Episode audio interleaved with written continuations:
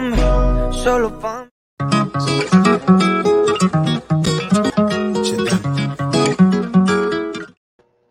Hey guys, welcome to Five F's to Love. This is our first show in 2022, and I thank you so much for joining us. I'm really excited about tonight. You know, we often come into this situation where every year we think about what it is that we want to do and we come up with these resolutions. And I thought the best way to start this year off to help us all get on track where we want to be, not only in relationships, but with ourselves, is to kind of look at, you know, what do you want out of life? So, what do you do? You bring in your expert, and our expert is Reverend Galen McDowell. I know him as Galen. Some of you know him as Reverend McDowell. And some of you have seen him on the Five F's to Love podcast, Real Talk with Men. He is absolutely amazing. And I brought him in because he has over 20 plus years in relationships and in relationships from the sense of helping people manage their obstacles when they get married. And sometimes when you're in a process of thinking about getting married. So why wouldn't you bring the Groover on, right? So let me just say, Reverend Galen McDowell, thank you so much for coming on the Five F's to Love. How are you? Thank you. Hey, Christine. It's my pleasure. It's my pleasure. I'm glad to be here. Oh my gosh, I'm so excited to have you on. This is like, you know, you and I, we talk a lot of times. And I tell people, um, a lot of people ask me, how odd is it to have a friend that's a minister? And do, does, you know, does he know how you act? I said, not only does he know how I act, he's on one of my podcasts. Are you kidding me? You know, but thank God because I'm going to say sometimes I might be a little bit more out there if, if I didn't have you to kind of pull me in sometimes. I know I can be a little extra and I get that part too. But um, I'm really grateful. I just want to say being on the Five F's to Love Real Talk, everybody loves you. Everybody wanted you to come on by yourself. Uh, the ladies think you're just so inspirational. So thank you for coming on. So before we get started, folks, let me just explain to you tonight the first half of our show. Uh, we're going to put questions out there, and you guys know that we do that. But we're also going to put the questions out to um, Reverend um, Galen because we want him to kind of talk through and help us from his perspective and from an overall perspective when you talk about relationships and who you are, who you want to be with, and are you ready for that? And are you willing to do what it takes to be in that in that relationship that you're seeking? So again, feel free to ask any questions. Um, and again, you know, I'll be checking comments. Um, Michael says, so glad that you're back. Nicole says, I love the new uh, black and red color. Thank you, Nicole. Thank you so much for watching. So let's get started. In the second half, let me tell you guys, when we come back from commercial break for the second half, I suggest you have a pen and paper. If you guys know Reverend McDowell like I do, he's going to give you some steps or something when he's talking through and giving his advice on how do you get yourself ready for what it is that you want or who you want and what you're willing to do to get it. Trust me, all those books behind him are not just for show. He has read every book on that shelf at least twice. So trust me when I say to you, he's got that knowledge. He's got that amazing encyclopedia knowledge. he doesn't need to Google too much of anything. Galen, tell him how many books you have overall in your library. Uh, that's that. Well, I have probably well, I have seven cases just like the one behind me. I have uh, books in my crawl space. I have books in my laundry room. I have materials in my garage, and that doesn't include my office at work. So you know, I'm I'm a I'm a reader. At one point, I was reading probably three to five books a week, and I'm a very fast reader. So that might seem difficult for some people, but I read very fast, and I mean read with highlights and writing in the margins and everything. And some of these books one book back here I've probably read about 75 times. I'm not Are you kidding me? And you know, when you have to teach books to other people, yeah, you have to stay present, you have to go back, you just don't rely on your past information because you're new. Anytime you read something new, read something right. old because you're new, you'll get something new out of it. You know, and, and I thought about that over and over again because I often read a lot of things and I read it once. But when we talk um, one other time, you said that, and I went back and I saw some things differently um, mm-hmm. when I went to read the book again. So that was great advice. Okay, so let's get started. So our first question tonight is not just to um, Galen, it's also to everyone. It says understanding who you are um, should not be a New Year's resolution. It should it should be something you continuously work towards narrowing down throughout the year. What are your thoughts on that? That people come into Happy New Year and let me get my life together. Well, I often tell people the new year is not new unless you're new. You have to have a new mind, a new way of thinking, a new way of being if you want your year to be new. So, what I would just suggest to people, and again, anytime you start changing your life is a good day. It is that's your new year. So, if it's January 1st or it's June 1st, just make sure that you get serious about your goals, uh, persistent, and be persistent in accomplishing them, and make sure that you have some level of accountability.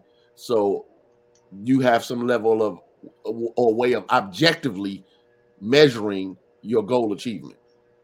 And you know, that's I like what you said, having some way to actually measure.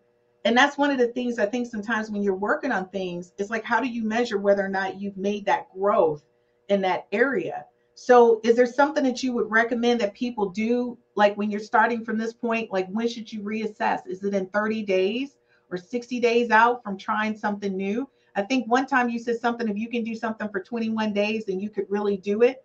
I mean, that's like maybe that's a good place to start. I don't know. Like, what do you suggest? Well, you know, 21 days, 40 days, whatever the number. First of all, let me say it depends on what you're trying to produce. Okay. Because I think that does make a difference. So, what I would say, first of all, is get an accountability part partner mm-hmm. or getting some type of mastermind group, something to where you're clearly stating your goals mm-hmm. and then you have accountability. Somebody's going to ask you in a week, two weeks, three weeks, where are you with this goal? many times we don't like accountability. Yeah. So when you have an accountability partner or an accountability group like a mastermind group, it allows you to stay focused on what you said you were going to do. In other words, are you being your word? Right. I like that. I think it's great to have an accountability partner. Anybody knows me, uh, my brother Mike is my accountability partner. He keeps me on track. You know, we come up with these different weight loss goals and stuff way before the beginning of the year. We just do it throughout the year and other things that we work on. Um, one of the things he has me working on is uh, me being more sensitive to what people are, are saying and hearing it and processing it, processing it, and saying something uh, that acknowledges that. Um, normally, I just say, "Oh, wow, you know, sorry to hear that," and I move on. Like I'm not really diving into the fact that there's an emotional attachment to it, and that's because I'm not an emotional person. So, you know, he's helping me work on that because obviously men like emotional women. I don't know what that's about, but I just tend not to be. So there you go. So our next question is how did you know you were um, ready to get married? And I asked that question because I know a lot of men, and not per se you, but I know a lot of men who are ministers, NBA players, NFL players, you know, they may be, you know, well known in their community. They have a lot of women who are really into them. I mean, they're doing some god awful things to get to them. And how did you know? Because you were single for quite some time. You're one of the largest churches in Chicago, assistant pastor. You travel all over the country. And I mean, and by the way, you're you're amazing dad. I need to throw that out there. I mean, we love her. We won't throw her name out there, but she knows who she is. We love her. You can say her um, name. She doesn't have a problem with that. Oh, she doesn't? Okay, so you can throw her name out. Go ahead. My daughter's Angel. okay, thank you. I try not because we know each other personally, so I try not to throw too much personal information yeah. out there. But how did you decide? Because you're in that space where you know it, it, was just wide open. And then this person came along, and by the way, his wife is amazing, absolutely gorgeous. I'm sure that has something to do with it. But she's an absolutely amazing person and and her profession is, it's funny to me because we talk about it but her profession is very closely aligned to what he does but on a different level in a different way. So that kind of like amazes me because they're such an amazing couple. But how did you decide like this is what i wanted to do after being single? Well well when i thought i was ready. Um obviously it had to be the right person uh that i felt aligned with what i was seeking in a marriage. Mm-hmm. And I think that part of it is obviously you got to do your own inner prayer work. You got to do your your introspection. Yeah. And first of all, am I ready to do this? Um, what am I willing to commit to? What am I willing to compromise on? What are my mm-hmm. bottom lines? What is flexible? You know, to use a term, it's an old book I have from uh from a I found many years ago mm-hmm. in a bookstore and it was excuse the term, but the term the name of the book is Hold On to Your Nuts. But the word nuts means non-negotiable, unalterable terms. Love it. that meant from and the book is out of print now, but what it meant was you can't have 500 bottom lines, non-negotiables. You need to know what your core values are, your core bottom lines, and then have the flexibility to communicate on the things that are non-negotiable. Mhm. So once you, once I got clear about that, once I was clear about what was non-negotiable, what was flexible, you find the right person, and intuitively or spiritually, you're spiritually guided to make that next step, then you do it. And I did it. I, love that because you recognize there were some things that you had to do to prepare yourself for that. And one of the things I talk about in developing the Five F's to Love app were core values. And I kept, you know, the more and more I talked to people after four years of working on this app and, and, and the concept behind it, I kept saying everybody has core values, things that's just important to them. And I was like, how do you kind of work that where you can kind of get through that in the initial conversation to help people who may not have the background or the tools or strategies that you have to do it on their own, right? Because I found that so many people, and you probably have too, in marriage counseling, I just found out through focus groups that they get into relationships and go, I don't like that person. I don't really know that person. Like I married them, but what's happening? This is not what I thought. So, and I'm hoping that my compatibility app, you know, will help some people with that. And outside of that, the next step would be to work with someone like you.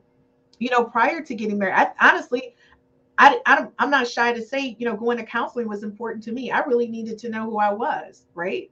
Because I can kind of be a little outlandish, but I can also tame it down, especially if you're taller than me. I, I seem to simmer down when I'm with someone who's taller than me. I don't know what that is, but I just kind of feel like they have more control over me versus someone I'm looking at. I might be a little bit, a little more, I don't know, like Christine. I don't know if they can handle that. So our next question is, and by the way, guys, when you're tuning in, you can answer these questions or ask questions. So don't be shy. Was there some areas in your life you wanted to work on before thinking about being with someone else? Well, I think that, uh, it's dependent. You know, for me, what was really important at one point was knowing what season I was in. And what what I mean by that is this. You know, I was previously married, got married very young to my to my daughter's mother. And when we decided to move on from that relationship and experience, I was zeroed in on being the best dad ever. That was my focus. And for a while, I couldn't have seen even someone saying to me, Hey, let's connect, let's, you know, date, let's whatever, because my mind was on take care of my kid, take care of my daughter. So then you start to look and say, okay, this is handled, and then you can move on to expanding and and and allowing yourself to be a full person. And what I would say this to people who are ministers or anybody that has what I would call a a high demand Mhm. occupation, you deserve the right to be a full person. Yeah. And intimacy and relationship is all is an aspect of being a full person just as much as your occupation. You're not just known by your occupation. You want to make sure that all the aspects of your being get the attention that they deserve. That doesn't mean that all get the same level of attention Right. but it does mean that you have to make sure that you're a full being, that you're not neglecting something. Because when you neglect an aspect of yourself, psychologically it can come back uh, unconsciously in an ugly way. And bite you in the butt. You I'm- 100%, and it's going to come out. Yeah, I'm Okay, having. we I- we- I- we had a little pause moment on my side. I didn't hear exactly what. No, you- that's okay. We had a pause moment on my side too. I said it comes back to bite you in the butt in a very ugly way. Yes, you and you know, yeah. it's a whole work in psychology about the shadow. hmm and that shadow work, quote unquote, from the unconscious comes up because when you try to suppress it instead of integrate it, Right. it can show up in a warped way. and, and and that often does happen so the question here is you know i think sometimes people overlook that you have to realize what it is that you want so how did you identify what you were looking for in a life partner that means a wife or a husband how did you identify what was important to you Well, I think first of all, I had to understand who I am Mhm. and what I like hmm and what I don't like. hmm What are my bottom lines or non-negotiables and what's considered flexible. And then you go from there, you build from there. So understanding, okay, these things I have to have hmm to be able to go forward. I'm not going to say what those things are in the Yeah. context of me and my wife, but these things I have to have to be able to go forward. And the other stuff is negotiable because Right. if not, only thing you're trying to do is marry a clone of yourself, obviously. So Obviously. you're never going to meet someone who sees everything the way you see it, agrees with every position you have, and has the same exact point of view that you have. What you want to do is find ways to match up compatibility and make sure that you maintain your own non-negotiables. And, and you know what? I'm going to tell you that's something I had to look at because I, I did spend some time. You know how you go through your history in your mind? And one of the things that I recognize is that every guy that I've dated is at least six one or six two or taller, muscular built, all very confident in who they are. But realistically, they all looked alike, but they were all they all had different things, right? That was happening that me committing to them. So the look thing I've got down pat. I know what my look is, right? But my emotional needs, I was missing the mark on what I needed for myself, right? I was very concerned with ensuring that I was the person they needed me to be. And I just kind of missed the mark. So the relationships normally would end on me saying, okay, this is not working for me, right? And, and that's so unfortunate because they were super awesome people, but it was really me. And, and I'm just gonna have to be honest about that. I, I needed to go. I need to kind of take a deeper look at what it is I really wanted. So um, Can, can I just jump in here for a second? yeah, This is why I always, anytime somebody comes to me for premarital counseling Mhm. or marriage counseling, I always have them do an emotional needs survey. I literally will sit a couple down in my office. I have an office that's big enough to do this.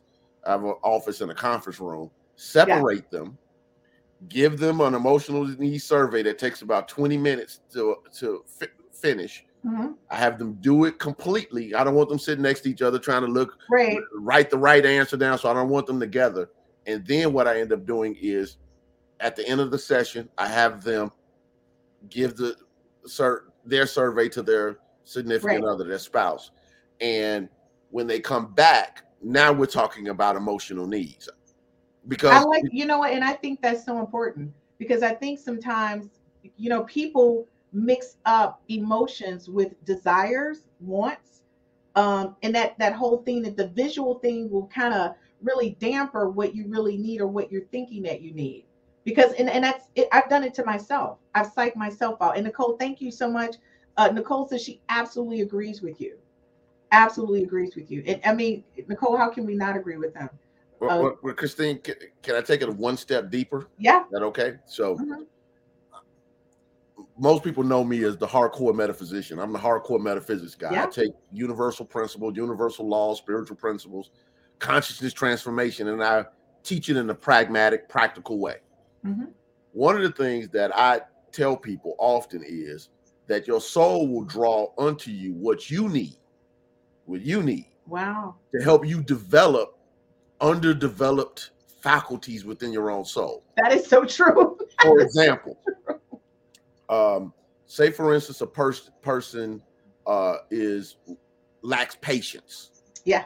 Patience is an aspect, from my perspective, Mhm. it's an aspect or quality of strength. S- Strength is not just physical strength. Right. Strength is freedom from temptation.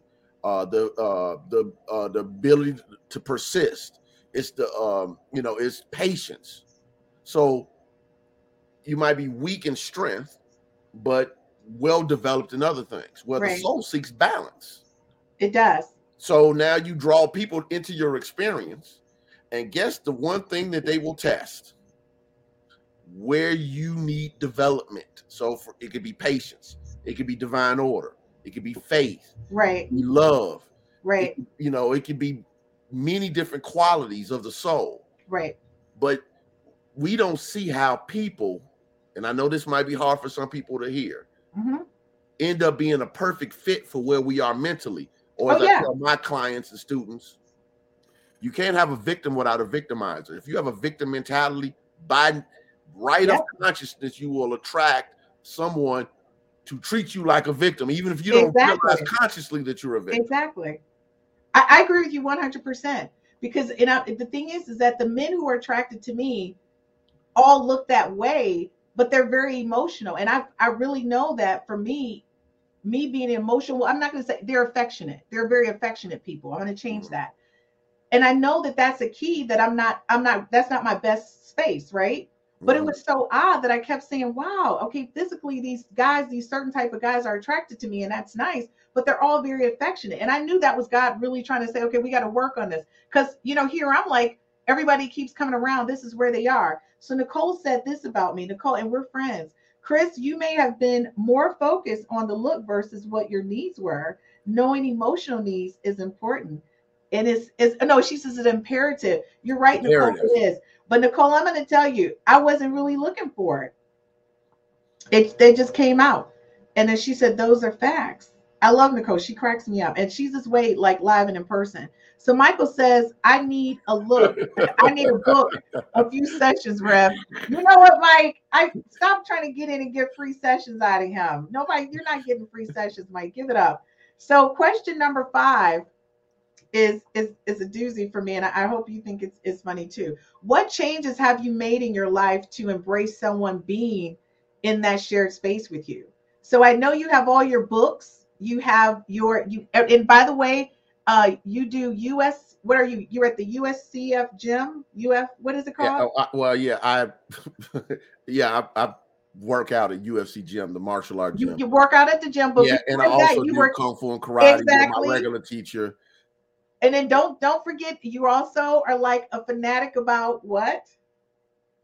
Wait a minute, wait a minute. You're a fanatic about the whole superhero. Oh yeah, I love my superhero movies, Exactly. Marvel movies, and DC stuff. Oh yeah, exactly. I love all that stuff. So but all the of thing that about stuff. it, well, I think again, it's it's making sure that uh you find a level of balance where you don't lose who you are, Okay. but you also have to recognize that um uh, your loved ones in this context, your your spouse or significant other, Mhm. not only uh has a right to to your time, but they deserve it.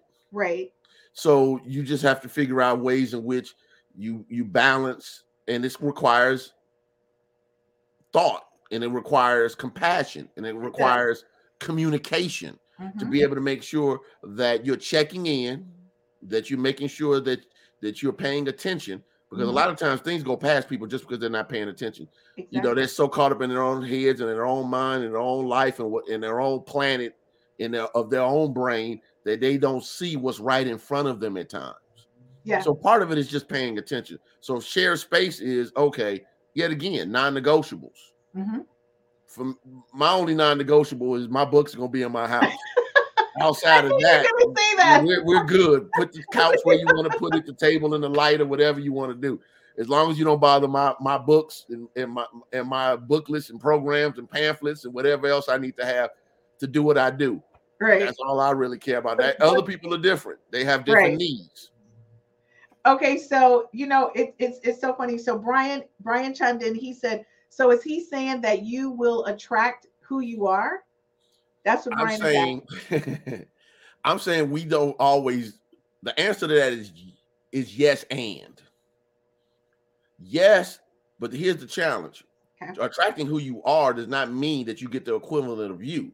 You get that which com- which completes your concept of you, whether it's conscious Right. or unconscious. Mhm. So, for instance, there are people I know that love, and I mentioned this on the five Fs, uh, that love to date projects. In other words, people who give another person a sense of a uh, of being a savior. Yeah. I'm gonna fix this guy up. I'm gonna fix this woman up, and it gives them that initial adrenaline rush and things of that nature. But what's behind that need?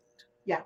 Okay, so if you're always attracting people that are quote unquote, and I'm using this metaphorically, emotionally broken, Yeah. uh, um, emotionally disconnected, uh, inconsistent with their career, inconsistent with their life, inconsistent, period. And you're drawing those people into your life consistently, and they keep letting you down, they keep disappointing you, you keep having the same person, you're dating the same person with a different face and a name, Mhm. then sooner or later you have to be honest enough to say, I am the common denominator. That's and, what I had to do. Right. I'm the common denominator. Yeah. Therefore, I'm therefore I am always my own experience. exactly. Exactly. I, that's what I had to do. I had to assess who's the common denominator of this, and it was Christine. People okay, don't like so, to, people don't like to admit when somebody's trifling that sometimes at, at, at, one point or another, sometimes they were attracted to trifling. I have I have buddies of mine who right. I can tell you without a doubt love women that have that create drama. Love it. love it. I mean, until it blew up in their faces. Right. Okay, so wait, before we go to it, go move on, I have a couple questions. So Anissa said it takes uh what did she say? Maturity to recognize um, and attempt to fulfill your partner's needs. A child is selfish.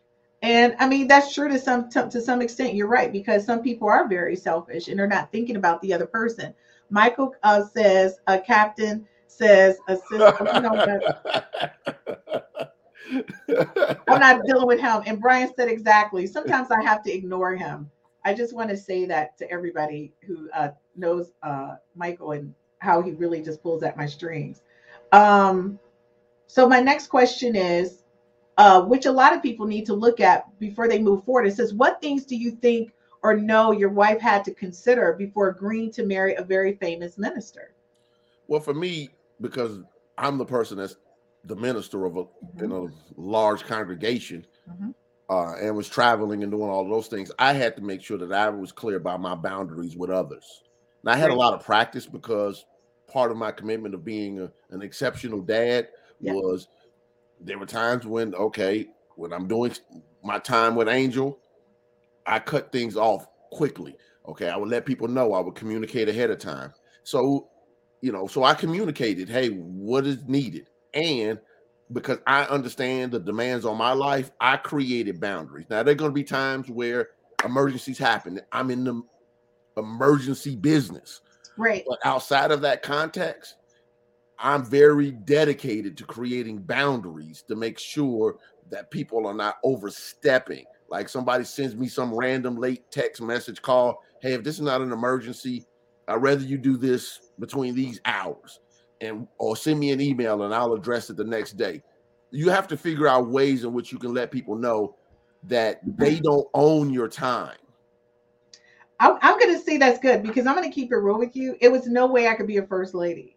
I already know because if I'm in the middle of a glass of wine and I'm rubbing oil on his back and Sister Shaquita called and you know her husband died earlier in the week, I'm gonna answer the phone. Sister Shaquita, this is not a good time. This is not a good time. You know what well, I mean? And so, and that's what I'm saying because I know a lot of women who are first ladies. I know a lot of women who want to be first ladies. I know a lot of women who have husbands who are in similar roles that are very demanding. And they all say, you know what? It's a lot. I've got to share him with a lot of people. And it's just a lot.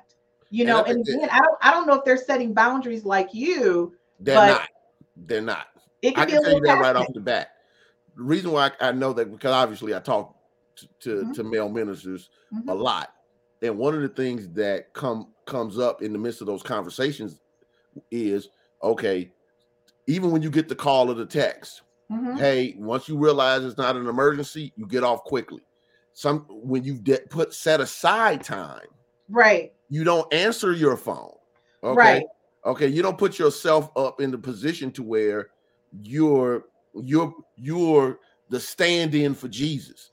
You know, I can remember, um, you know, uh, my mentor, minister, the Reverend Dr. Johnnie Colemon, who trained me, trained our current senior minister, the Reverend Dr. Derrick B. Wells. She used to say to us, um, "Don't don't wait on me. I could be mm-hmm. at the movies eating mm-hmm. popcorn." She's, and she would say, "You got to learn how to stand up on your own two big spiritual feet." And I've never forgotten that. My job is not to teach people how to become more dependent of me. My job is to teach people how to be- understand and connect with the presence of God within themselves. I can support that process, but I'm not going to be a substitute for your lack of work. I love that. And, and Nicole said that she's with you. She said boundaries, ding, ding. And I'm going to tell you, even in a personal relationship with guys, um, I have found sometimes that um, and men and women across the board, they don't know how to establish those boundaries and make that time, carve out that time. I think that's why a lot of marriages go through a lot of challenges is that, you know, you've got kids, you've got your job, you maybe have some additional things that you're working on and you don't know how to set those boundaries. But guys, you got to do that because we want to make sure that the marriage is intact um, and, and, it, and, it, and it moves forward in a positive way. So, what would you recommend to anyone who has been single for more than two years and they want to be in a committed relationship? What would you say to them? First of all, I would ask you, why do you want to be in a committed relationship? Hmm. Very first question. Okay. Okay. Two. Are you, you asking me? Because I can answer it. um, you you ask me a hypothetical question. You can answer what you want to answer. It's your show. I can answer it. Go ahead. Why do you want to be in a committed relationship? What are you mm-hmm. seeking to get out of, of a committed relationship? Mm-hmm. And then I would bring up a statement that I teach in the context of goals. Mm-hmm. I tell people your dream isn't for the now you, it's for the potential you. Wow. Who are you willing to become to get the relationship that you desire? I'm going to say, I love that. I love that. Can you please say that again? Who are you willing to become to get the relationship you desire? Now, if you ask me that, I don't know who I'm willing to become. I, I just think I am who I am. We already know. I kind of say what I'm thinking most often. I'm very respectful when I do it, and I don't mean any harm by most of the things that I say or do. But it is it's gonna take it's gonna have to take a guy with you know some va va boom to handle me. Um, no, I, no, it won't. All, all, only thing it would require is one simple thing. What? Understanding that in, insanity is doing the same thing the same way and expecting different results. That's your process. That's my process. So, so like Carter G. Woodson said, this uh-huh. is a paraphrase, it's not the quote verbatim. If you if you teach a man to go to the back door, right, uh, he will go without being told. And if there is no back door, his very nature will compel him to right. make one. So if you if you you if you're conditioned, right, self-conditioned or conditioned by others to behave a certain kind of way mm-hmm. in a particular context, then what you behaved your way into, you right. have to behave your way, out, of. out of. I like that. And that's true. So Nicole says that she's listening, which Nicole, you're always listening. I, I, she's over there, she's taking notes. And he said, You better teach us today. That's what Mike said. Mike likes that you're really giving us the words of wisdom over here, which I think, number one, that's the reason why you're here. And I kept telling him when this is so important um, to sit down and just talk to you. So, the question I have is um, when you talk about it in, term, in terms of relationship, and that's one of the things that I want people to understand is what would you recommend to someone who is struggling with commitment but continues to date knowing they will not be able to commit. Because a lot of people, whether it be male or female, they take people down this, you know, like a merry-go-round, and, and we get to that point, and it's like, dude, we're two years in. What is happening? But they knew going in that they were never going to commit. Well, I think it's, I think, I think that that's more, that's not just on the one person, that's on both. And the reason why I say that is this. First of all, I think it's t- totally okay to date without feeling as though you have to commit immediately. That's what dating is for, and I'm sure your your five F's to love addresses that. Yeah. But when you start dating someone and you decide, okay, we're going to be a couple, we're going to be exclusive. That's probably the better term. We're going we're going to be exclusive. Mm-hmm. Now, what are the what are you communicating? What is the what are the needs? Um, and when you commit communicate your bottom lines and things of that nature, then if a person says, "Yeah, I'm okay with this," and then when they're not okay with it, don't bring it up, and then they look up two years later and say, "Well, where's my, where's my ring?" I would say, but what uh, about not that? What about I know people right now who are chronic daters, and they're never going to commit because they're afraid to commit, but they never tell the person they're afraid to commit. Right, but that's what I was saying. Communi- Thirty-three. Well, that's what I'm saying. You got to communicate up front. But here's the thing: but wait a minute, let me tell you something. A guy's not going to tell a woman up front, I'm never going to commit to you because he's never going to get what he wants out of it. Okay, he, so he would, he would be foolish to tell a woman that. So this is what I would say, and this is what I would say even to my own daughter. Mm-hmm. I believe God has given all of us intuition, our own internal navigation system. Mm-hmm. To and many times, people, and I since you're using the context of men and women in this context, Uh-huh. Many times women don't pay attention to the yellow flags. Now this everything's not a red flag. Everything is not right. a stop. Some things are pauses. Like, okay, I'm noticing this, I'm noticing that, and instead of pausing, they allow it because they sometimes caught up with Luther Vandross and Whitney Houston singing in the background. They hear Ron Isley sing, you know, uh, footsteps in the dark. They're too busy get, being caught up in the romance of it. Right and they're not paying attention mm-hmm. to what's actually being displayed. Exactly. Okay. In other words, um, we can blind our own selves and we can dull our own intuition. What right. I'm saying is, eyes wide open, pay attention to your intuition, and you can't pay pay attention to your intuition if you do not have an active prayer and meditation life. It, this like isn't that. something like where if I went to the gym right now and I said, okay, I'm about to bench press 400 pounds, I would blow out the ligaments and joints and muscles in my arm because I'm not used to that level of lift. Right. They want to ignore their spiritual side. Mm-hmm. They want to ignore the intuition. They want to ignore the Holy Spirit, God, whatever term you like to use. Right. And then when they get in the midst of the storm, God's not talking to me. I can't hear anything. I don't have a guidance. Where are you, God? You're the one that disconnected. God is still there. God is still present. Galen, I just said that to a friend of mine the other day about something they were going through. And of course, anybody who knows me, I mean, I'm not, I'm a spiritual person, but I'm not one that quotes things from the Bible. But I pulled that quote out. That was like right on point. Nicole, thank you so much. She says, Well, she says, I'm I'm already missed, already missed it. I'm not changing, but I'm always focused on growing and developing. And I think that's great. And then Nicole also said, she said, facts, there's always a sign. Sometimes we simply miss the sign. So, guys, guess what the sign is telling me right now? It's time for me to go to commercial break. That's basically what the sign is telling me right now because we got to go to commercial break because our second half, when we come back, you guys already know. Uh, Galen's going to come in and he's going to bring us some magic. We're going to start it off with a question and then we're going right into Galen. What we need to do to pull ourselves together to make sure we're ready for the person that we want or the person we want to be. I welcome you to My Shy Life. I'm Shia Perkins, brand creator, author, and lifestyle coach. My mission is to share solutions on how to successfully exist across all relationships romantic, social, platonic, and professional. I offer lifestyle and dating coaching services, provide personal development skills that will inspire and empower.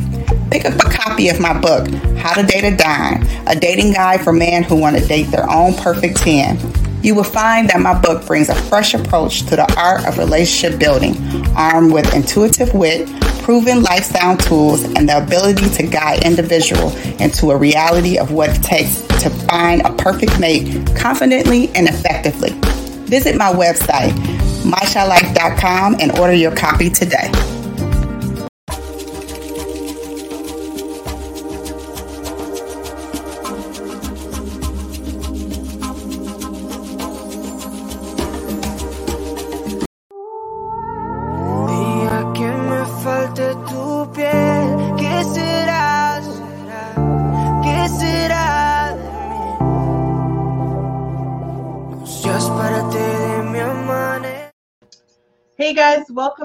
The second half or Five F's to Love. If you missed the first half, I'm going to tell you, you really missed some jewels and you're going to have to rewind this and watch this on your own time, of course, with a glass of wine because it's real talk. And I don't know if you can take it straight or not because this is the moment where you need to kind of work through who you are, who you want to be, who do you need to be, and who do you want in your life? Like, where are you at? So I'm going to ask you before we go into your session on strategies and different things that we can do Everybody needs to know this. What are the top four or five things you find couples struggle with that potentially cause marriage issues if they don't talk about it before they say I do? Well, it's normally three things. Okay. Communication, uh-huh. money, intimacy. It's normally those three things. Communication, because people have different communication styles. Uh-huh. And, you know, some people are uh, avoid conflict. Some mm-hmm. people go right into it. We're resolving this now. Some people are, um, you know, very calm in how they use their voice. Some people are more passionate, and that passion can be viewed as argumentative when it's not necessarily the case. People figuring out how to communicate properly and what they should and shouldn't be communicating. And I'm Mhm. not even gonna say shouldn't, what they should be communicating to make sure that uh that as a couple they're on the same page. All right. Now that doesn't mean that you're always on the same sentence, but Mhm. you should at least be on the same page. Some people aren't even in the same book, let alone the same page. Okay, so let me ask you a question. Oh. One of the things that I found that a really good friend of mine, she didn't believe in sex before marriage, but he did, and Mhm. he put a lot of a lot of pressure on her. She was really in love with him, but it was a lot of pressure to the point where she just said, "I can't do it." And even now, to this day, I think she really regrets not marrying him because she was really in love with him, but she just felt like this is not what I wanted to do.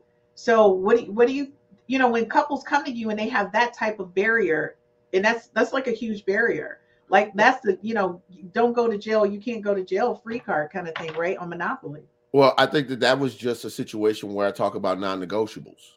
So for her, that was a non-negotiable, and for him, it was as well. Mhm. So in that context, they didn't match.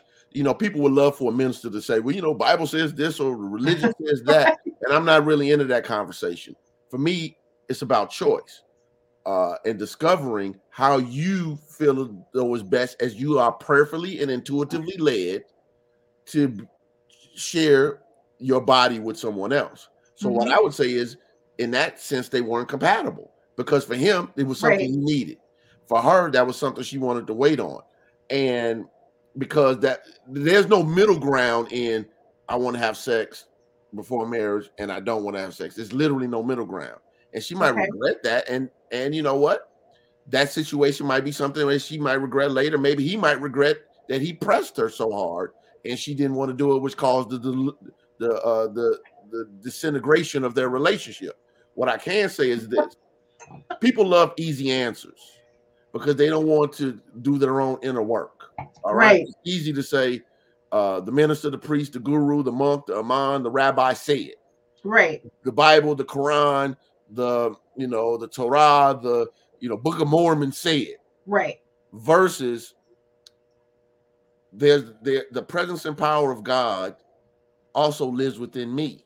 right All right, that I'm also the temple, and I don't. Ha- I can go directly for my own access to be able to make my own choices. Now, I'm not talking about situational ethics as much as I'm saying it's your life.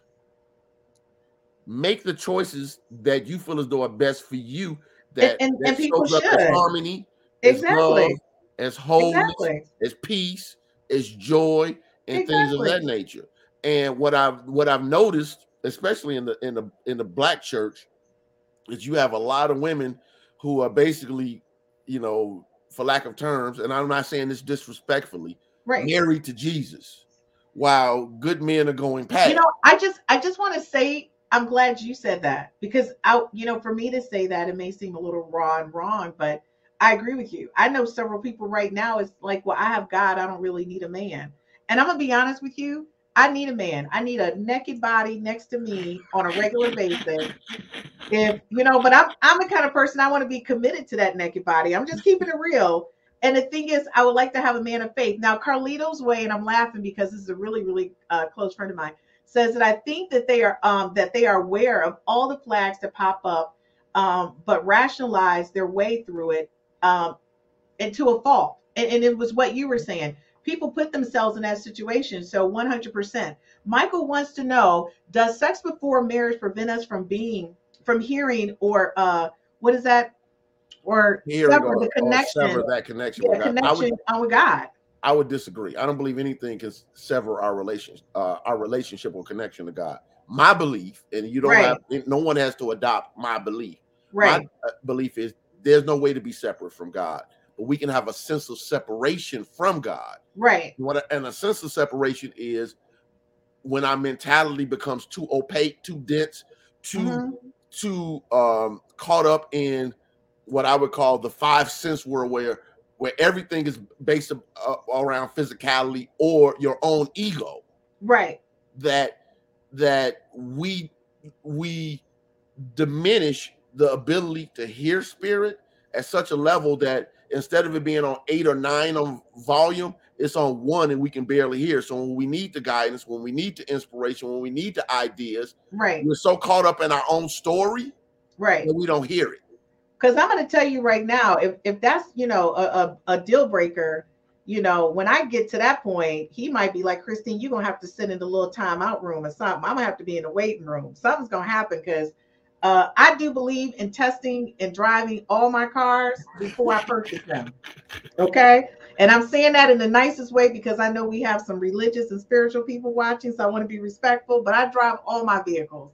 I'm not going to not drive the vehicle before I purchase it. It's a long term purchase. I'm committed to it. So she said the Bible gives practical advice regarding ignoring yellow flags. Jeremiah 17 9 and 17 9 says, The heart is more, what is it? Treacherous treacherous than anything else, and it what? is desperate. There So you think- go. Right. So I think that this is one of those quotes where we have to be mindful. So in in uh biblical language, without taking this into a religious context, uh heart means deeper mind. Mhm. Okay. So you know, And how do we end up on the spiritual thing? Really?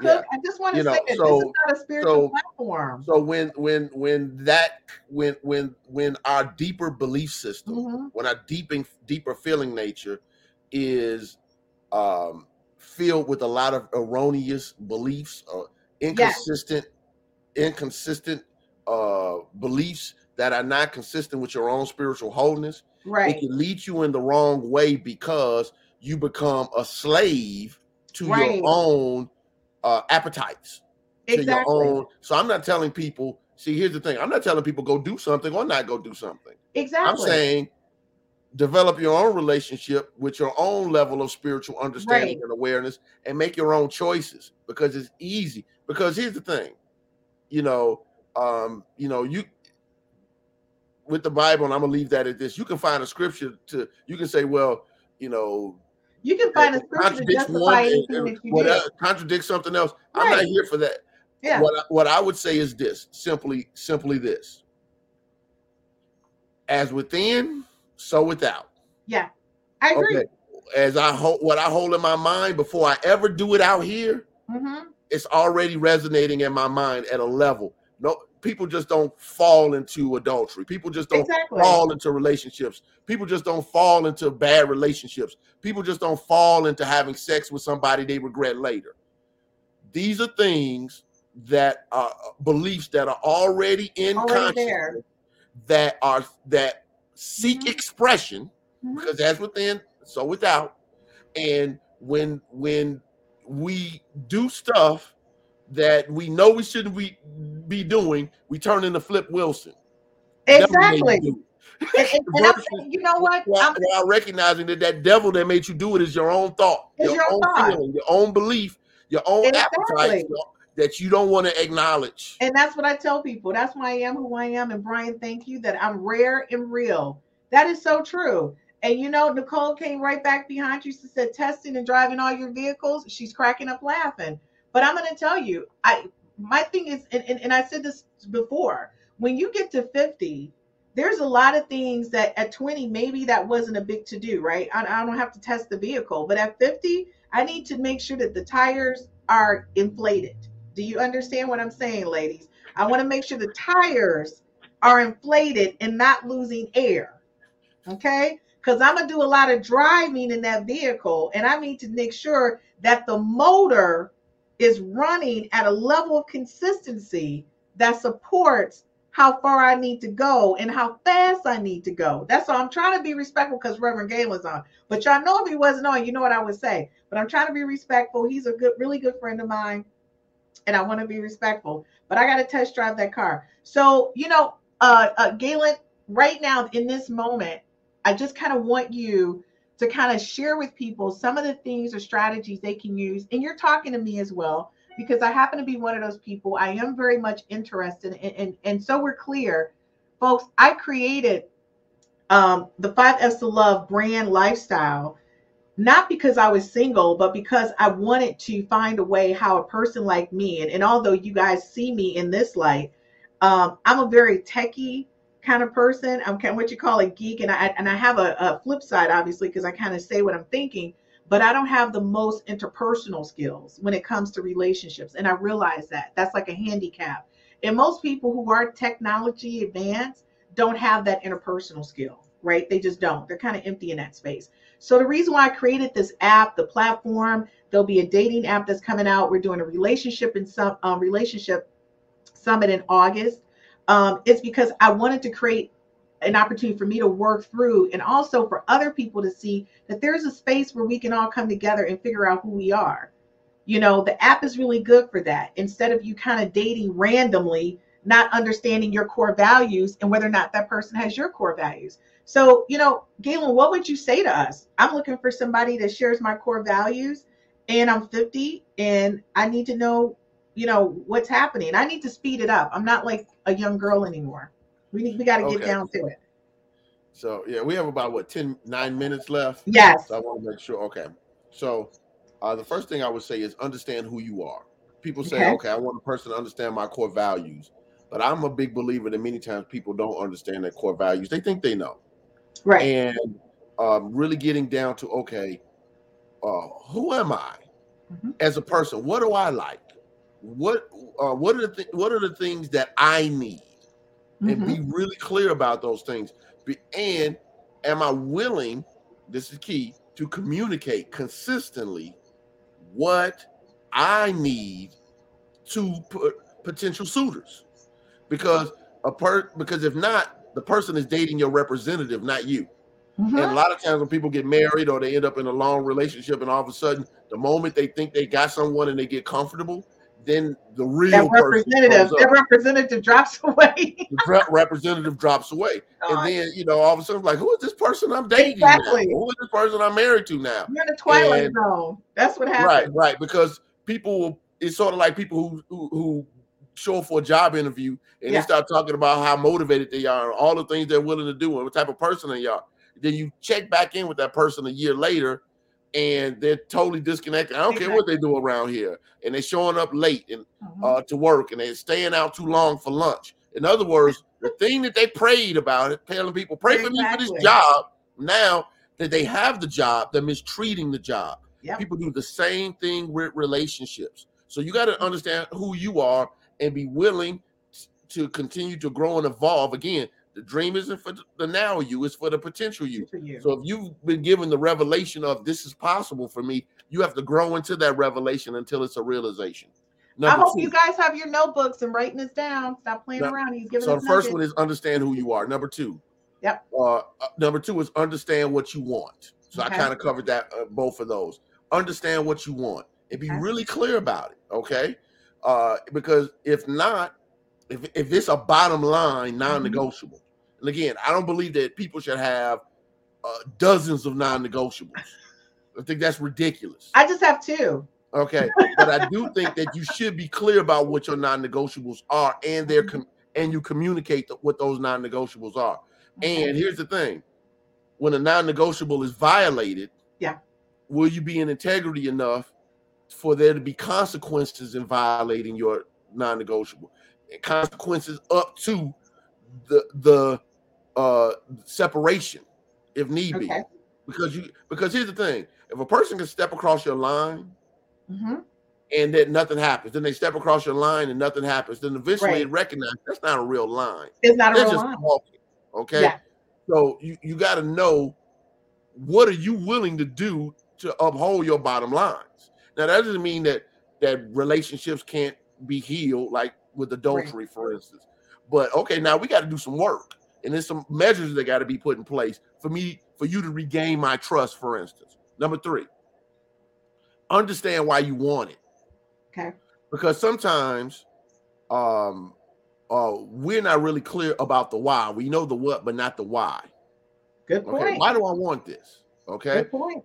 some people are doing things based upon a lot of things and uh, a lot of outer reasons which goes to my Mhm. number four are you making choices or are you being driven by your past or other people's values and beliefs so what do i mean by that are you making choices are these conscious choices that you're making about your relationship Mm-hmm. or do you have somebody else's program ru- running in your brain what you think a relationship should Should shouldn't be be. Yeah. what's been modeled to you And unfortunately, a lot of people have unhealthy uh examples of relationships. Of relationships. Okay. Yeah. And because they have unhealthy examples, those programs are playing in the mind. You're exposed to it as a Mm-hmm. child, uh, with maybe your parents, grandparents, or Right. siblings, or whatever. So you have to be mindful whose belief system is driving me right now. Right. Because because if I got in, if I got into uh, Christine's car, she's driving me. I'm not driving. Right. That means I'm being driven. Well, we have beliefs that drive us into behaviors that are not necessarily good for us. Okay. So again, are you making choices or are you being driven by your past? In other words, your mistakes, your misinterpretations, your story, your interpretations of what happened in the past, mm-hmm. or and or the values and beliefs of other people, which might not necessarily be for you. As I tell couples in premarital counseling, you are now creating the experience of your marriage. It never existed before. Therefore, you get to create it. I like that. All right. Instead of just saying, okay, books and ministers and teachers and all this other stuff, I all like those things that. support you. But what do you want to create together? I like Because- that. Say that again for people. You're creating the experience. You're creating, right? You're creating the marriage. The marriage never existed before. I So you that. get to create it. What do you want it to look like? I love that. Okay. Uh next thing. Don't take rejection as a declaration of your wholeness. Wow. Why is that necessary? Because if you're gonna if you're gonna meet somebody, it's like I Mhm. told a friend of mine one time. She was telling me she wanted to get out and date and eventually marry. And I was like, Mm-hmm. you don't go anywhere, and you don't do anything. Is pre-pandemic. I was like, you expect you know, you Right. know, God to just drop eligible men through your roof, through your ceiling, into your living room. I was like, this is ridiculous. I was like, the thought is ridiculous. I love it. I was like, so how about you go where Mhm. people do things that you're interested in Right. that have value and purpose for you, that have fulfillment for you. So that means you're going around people that have as at least at some level some in, some consistent values with you. But Right. don't so but if you are dating someone and it doesn't work out or you hit on somebody and they and they Right. are not interested for whatever reason because you don't know why people do what they do um don't take that rejection as a declaration of your wholeness okay you have to always that. recognize that there's something radically right about you and that belief by itself will drive your behavior which means okay i'm a whole being Yeah. And i'm seeking wholeness to share my wholeness with someone else Mhm. Here, now notice the difference christine Right. I'm a whole being seeking to share my wholeness with Wholeness. someone versus I am a person looking for someone to complete me. That's totally different. It's totally All right. different. Because whether I'm married or not, I'm whole. Exactly. Like I don't let people tell me, how's your better half? I don't have a better half. I'm whole. She's whole and I'm whole. I love it. Okay. Because I don't even want that that thought to creep into my subconscious mind. Right. Because Right. as within, so without. Right. All right.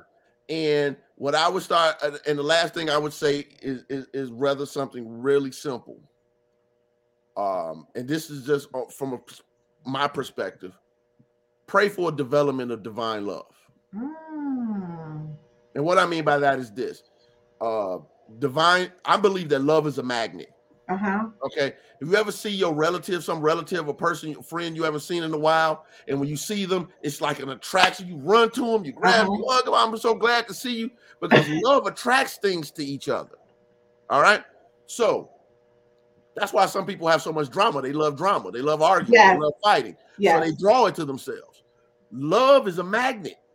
So as you pray for uh, the development of divine love, God, show me how to love. I love God, that. express That's your love through me. I love that. God, uh, uh, you know, whatever your terminology you, Right. use for that. Whether you're re- and if you're a non-religious person, then you can just say, um, I intend to be to to to be a, a vehicle of love. I I intend, I declare that I'm love and expression. I release fear. I release anxiety and doubt, and I choose to walk in grace and love. Now, that doesn't require you to be in a religion to do that. Right. Only thing it right. requires is your willingness to keep the main thing the main thing and stay focused on what you desire to express. A lot of people are pent up because they because they don't want to be vulnerable. And when you're pent up, it creates defensive energy around you. Okay? And people might want to approach you, but your energy is so repellent that that a person shouldn't have to pull out a sword and fight through your defensive aura to get your love. You. They're not fighting a dragon; they're trying to date you. They're just trying so, to date you.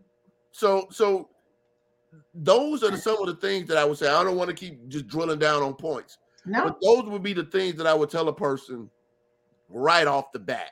If right you can cover bat. those things that I've already stated, I'm not going to restate. Right. I think it'll at least trend you, trend your mind in the right direction. And you can do the things that support that process, whether that's journaling, but I don't believe in journaling just as a consciousness dump. like an exercise. Right. I also believe yeah. in journaling as a as a, as intention. You can right. journal, you can write out what you intend to do. Right. What you intend to experience. Yeah. What you intend to express. Journaling isn't just let me get rid of my fears or let me just put my stuff on. Right. And I'm not saying any of that's wrong. But, I'm not talking about dear diary journaling. Right. I'm saying creative journaling. Write down what you intend to experience and produce and do it consistently. Be consistent in your approach.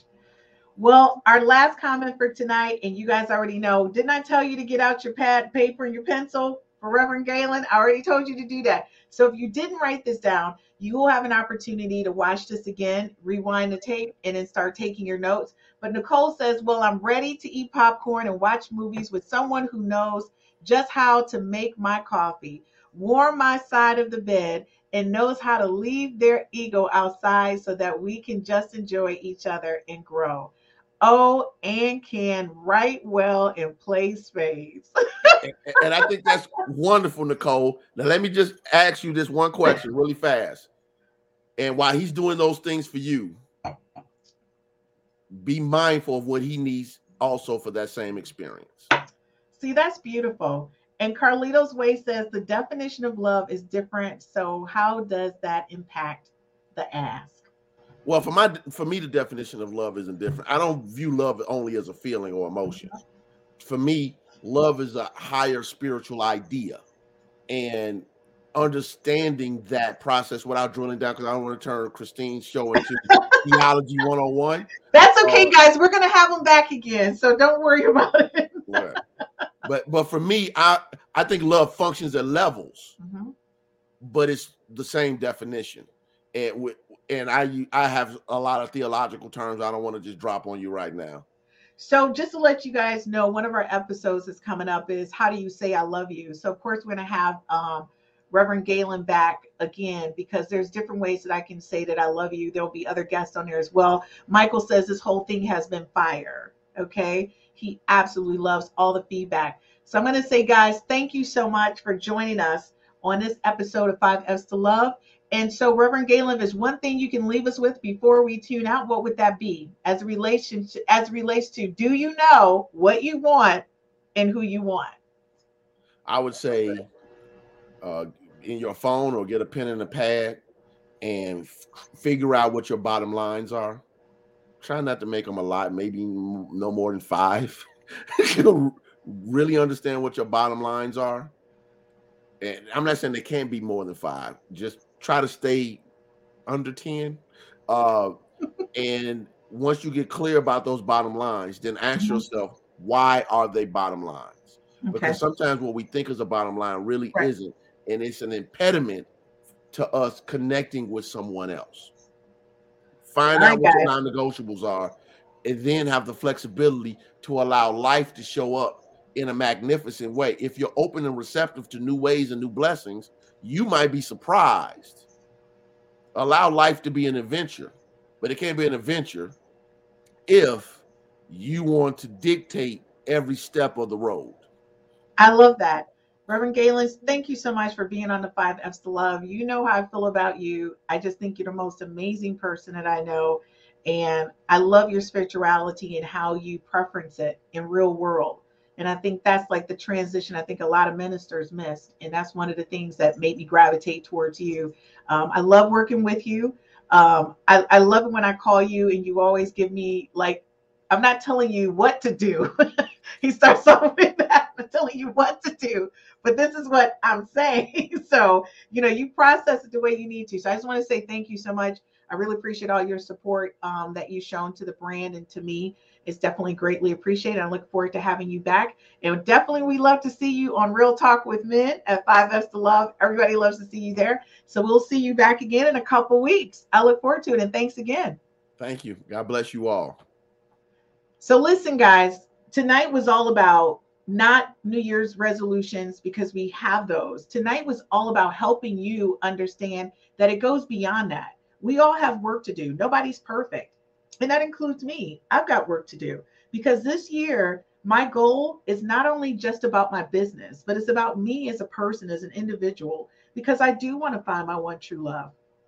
And it's not about me using this platform to do that, but it's helping me realize the things that I do need to work on for myself personally. So I'm going to thank everybody for joining tonight. I know I'm going to rewatch it because I'm going to have to take some of those notes, right? Because while you're talking, sometimes you miss those notes. So again, thank you for joining me here on the 5F's to Love, and I will see you guys here next week, same place. Be sure to share this podcast or share any podcast that you like, and be sure to join, subscribe, and I'll see you next week on the 5F's to Love.